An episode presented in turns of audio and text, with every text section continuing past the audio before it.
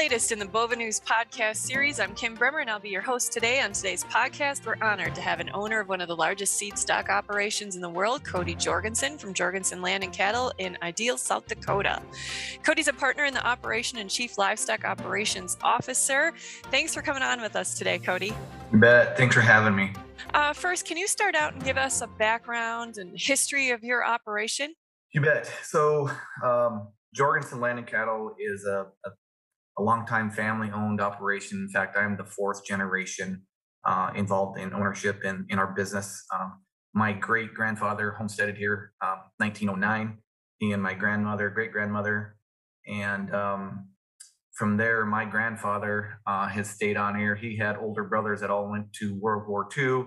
My grandpa got to stay home and uh, and work the farm.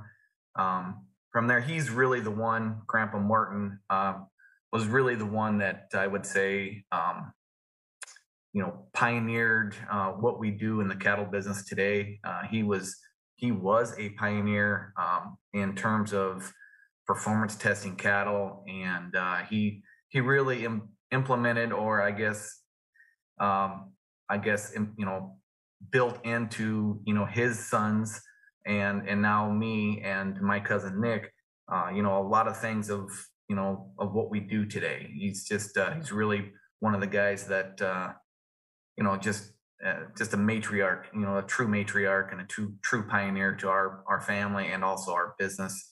Um, so today the business is made up of four people.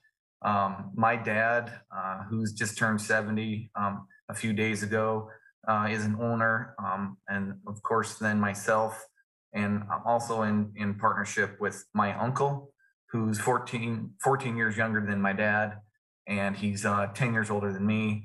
And then uh, our youngest partner would be Brian's son, uh, Nick. And uh, so we have a really diverse group of owners, um, extremely diverse in terms of age. Um, and not only that, but uh, obviously when we take our personal profile test, um, you know, everyone gets to know each other a little differently, and and all four of us are each each are in one uh, different, you know, different quarter of the personal profile test. So our different quadrant anyway. So they, it's kind of interesting how that works out, but uh, a neat group of people there, I would say. Group, uh, really nice, diverse age, and um, uh, we we really Grandpa Martin. Another thing that he really forced down upon us is, is communication, and so we, we we do a good job at, at making ourselves communicate. Um, so today, I guess when you look at our our um, our logo, um, really the the widget that we have in our business is the Black Angus Bull.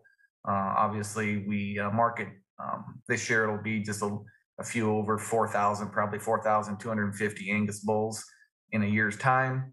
Um, we we farm um, about fifteen thousand acres, and my uncle Brian he takes care of all of that. About eighty percent of those acres are acres used to make feed for our bull development um, feed yard.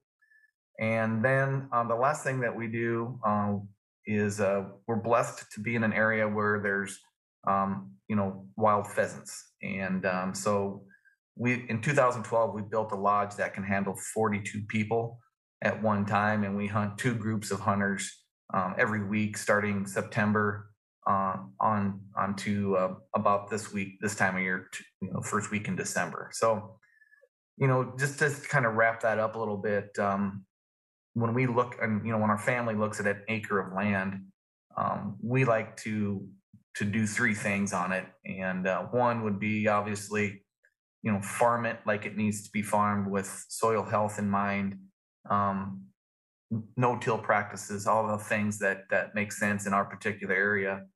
Um, and then on that same acre we would love to be able to to graze something on it whether that's and a, a bull that needs to be reconditioned or just a female or young heifer calves, whatever whatever we have available for that particular acre to graze.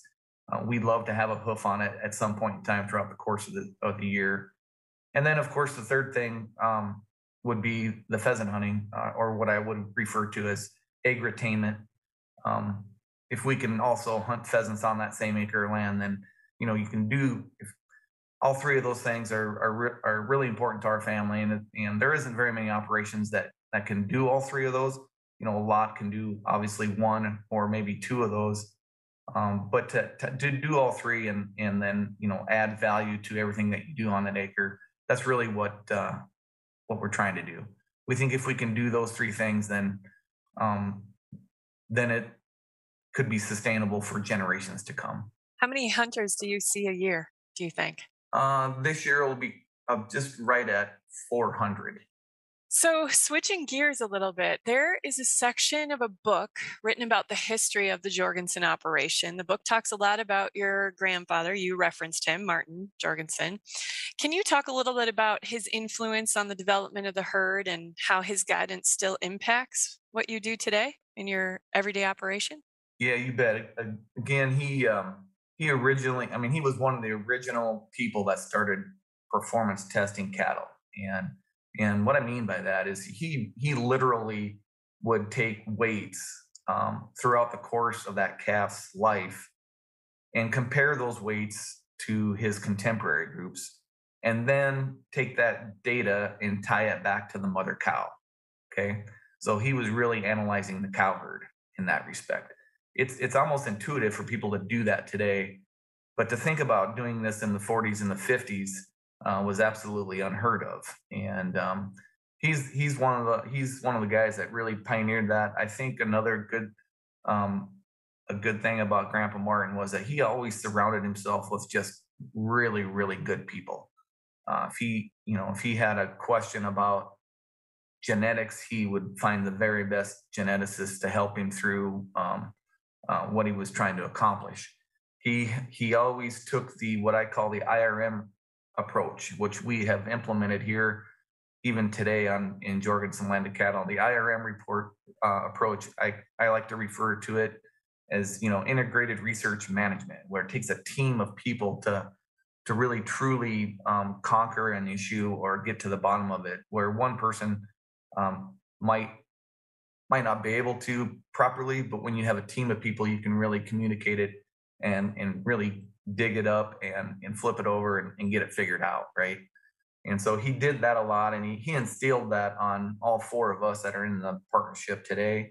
Um, and we do that with almost every every uh, i guess every group that we work with. We try to we try to take that approach and really get it communicated um, if not monthly but maybe even weekly in some cases um, and so i would say that's that's probably what he what he really instilled in in us the most is is just communication.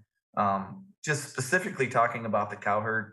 Um, you know, he he was able to do some things at at that particular time that no one else was doing, just because he had the foresight and the wisdom to know it was right. And um, today, uh, the same concepts are implemented into our into our cow herd.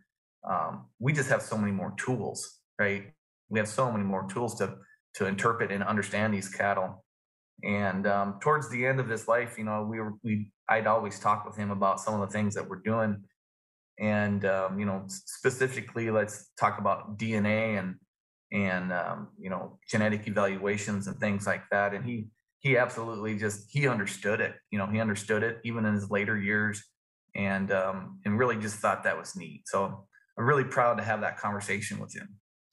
Well, and along those lines, uh, can you talk a little bit about your breeding objectives, maybe how they've changed over time? Can you just describe them, walk, walk through how you've used your integrative research management to move? Yeah, absolutely. And in our herd, and, and I would say that probably most people that have Angus cattle on their place, um, there paternally there are five genetic lines that we use, um, and we we actually identify them by tag color.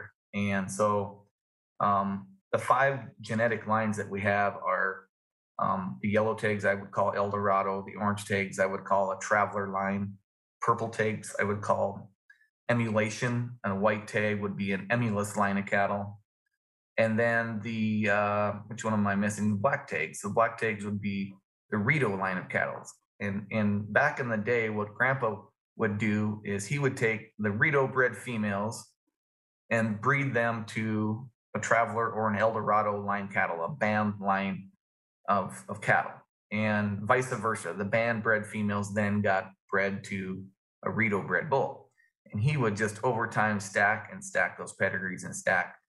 Um, and in a nutshell, we're, we're doing somewhat of the same concept, but we've added in these other three lines that um, we've identified.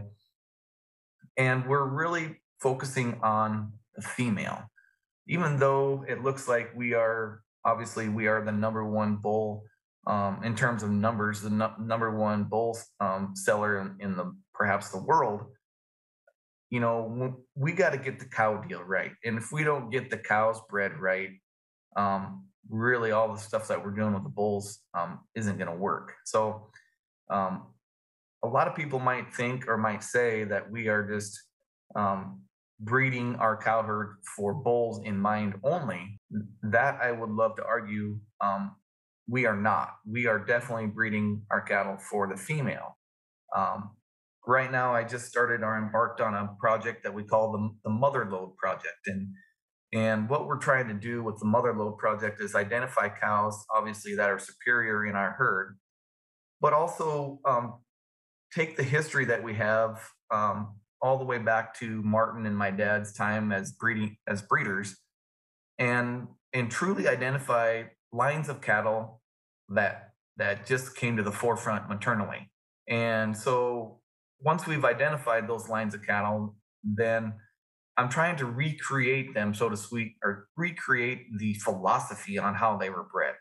Not necessarily recreate that animal, perhaps, but more about how that pedigree was put together and how that pedigree was built in terms of the breeding philosophy.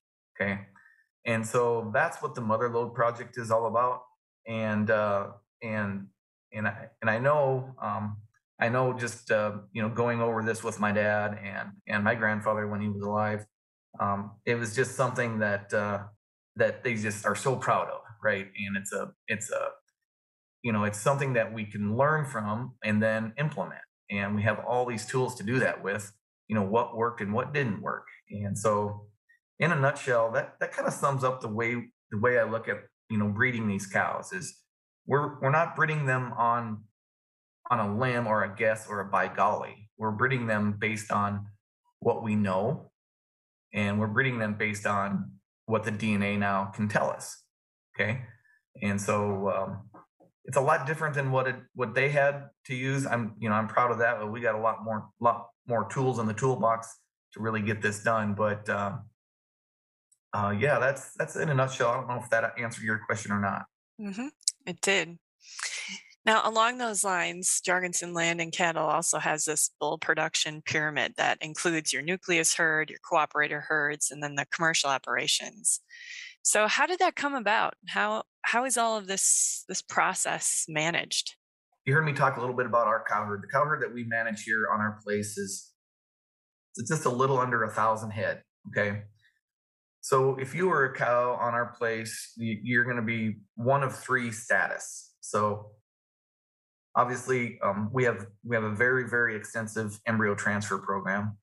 And so one of the statuses would be a recip status okay? If you are a cow that um, has potential and is looking to um, someday make make the elite status then you would be considered a varsity cow okay? And then of course the top the top tier would be the elite status. And if you were an elite cow, then that that would mean that you would you'd have embryos pulled from you uh, either conventionally or through in vitro fertilization, um, whatever method would work the best on on that particular cow. So we've sorted our, sorted these cows into three different um, three different statuses, and we actually manage them and, and pasture them three separately. And we evaluate this every year. Um, you know, just because you're in the varsity pen now doesn't mean you're going to be in there next year. If something happened to you where you did something that that you know not is not necessarily good, then you will move down to a recip. If you're a recip cow and can prove that you you had did, done this in time and you've fixed the flaw that you originally had, then we could potentially we potentially move you up to the varsity um, team. So this cow herd, when you think about it, um, it controls the genetics for the 15 other cooperators that we have um, in our system. And so the cooperators will come into our annual production bull sale in the spring and select the very best genetics that they can, um, either you know for natural service or through AI, uh, whatever works best in their environment or their management practices. And so when you think about what we have to do with this cow herd, um, you know we we have to be extremely disciplined with this cow herd. If if we're not disciplined with this cow herd, then potentially it could affect the genetics for a lot of cattle down down the pyramid. Okay, and so it does it does make a difference. The the breeding selections that we make that I make do mean something. They they do they not only for for the our calf crop, but also our cooperators calf calf crop, and then even further yet down the road, the potential of you know 250,000 calves that this cow herd in an annual basis um, genetically affects uh, directly. Um, you know, we we just can't have any mistakes. You're the largest seed stock operation in the U.S. You influence hundreds of thousands of cattle and feedlots. What do you see as some of the larger challenges facing the beef industry moving forward? I think I think getting our arms around traceability. Um, traceability is is really neat when you think about it. Um, from my perspective, um, it would be a dream of mine to to somehow help our customers that that uh, you know that get bulls from us each year to identify those cattle genomically and and somehow trace them back to what they are genomically right so by having a dna test on them I think that we can. I think we're going to be able to trace them back and and um, you know let end use markets know you know how good they are, or I guess we'll be able to identify how bad they are as well and get them out of the system.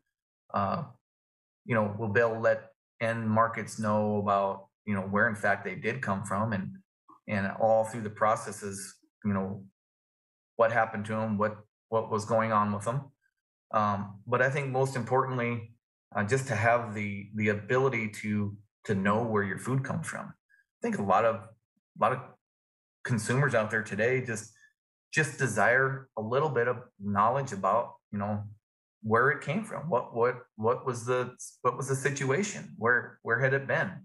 And um, i think once we get our arms around this traceability thing um, I, think it'll be it'll be a good thing i really do i believe it'll be a good thing what are some of the things that you're doing in terms of traceability? So we are we have our own genetic evaluation. It's called the Ideal Beef Evaluation. Uh, every one of our bulls and cows are in this evalu- evaluation. We have uh, a little over 15,000 animals that are directly uh, enrolled in the evaluation um, based on their DNA samples. We have a, um, you know, all of the cooperators um, that send us bulls. Every one of those bulls get put into the evaluation. Um, every one of the cows that are on the cooperators um, are that are you know cooperator herds are going to be in the evaluation. They are not all currently there yet. We are worked by the end of the year 2022. They will all be in our evaluation. Um, and so we're using this genetic evaluation not only to help us interpret and understand, you know, and identify the, the very good animals and obviously the, the animals that we don't want to put out in the industry. And so we think that through DNA and um, a project that we call the, I, the Ideal Beef Genetic System, we think we're going to be able to help our customers, you know, potentially through DNA, not only help them make better breeding decisions, but also just, you know, have a place where they they know more about their cattle uh, I don't know if that means you know a blockchain technology or how this is all going to play out yet, or PVPs. Uh, but I will tell you that I think through DNA and and the aid of DNA, I think that that we can we can uh, we can help traceability um, along quite quickly. And what does the future hold for Jorgensen Land and Cattle? Well, we're currently, you know, marketing around 4,000 bulls, a little over 4,000 bulls, and, and it's our family's goal by 2030 to be around 8,000 bulls. And so uh, we're not going anywhere. Uh, we're we're really committed to being in the bull business. We're really committed to this cow herd, we think that uh, by doing the right things with this cow herd, that it's going to catapult genomically um, through the mother lode project. It's going to catapult what we do in a, in a bull business. And we also think that through our own genetic evaluation and the IBG concept, uh, we think that that's going to be a value proposition for our customers.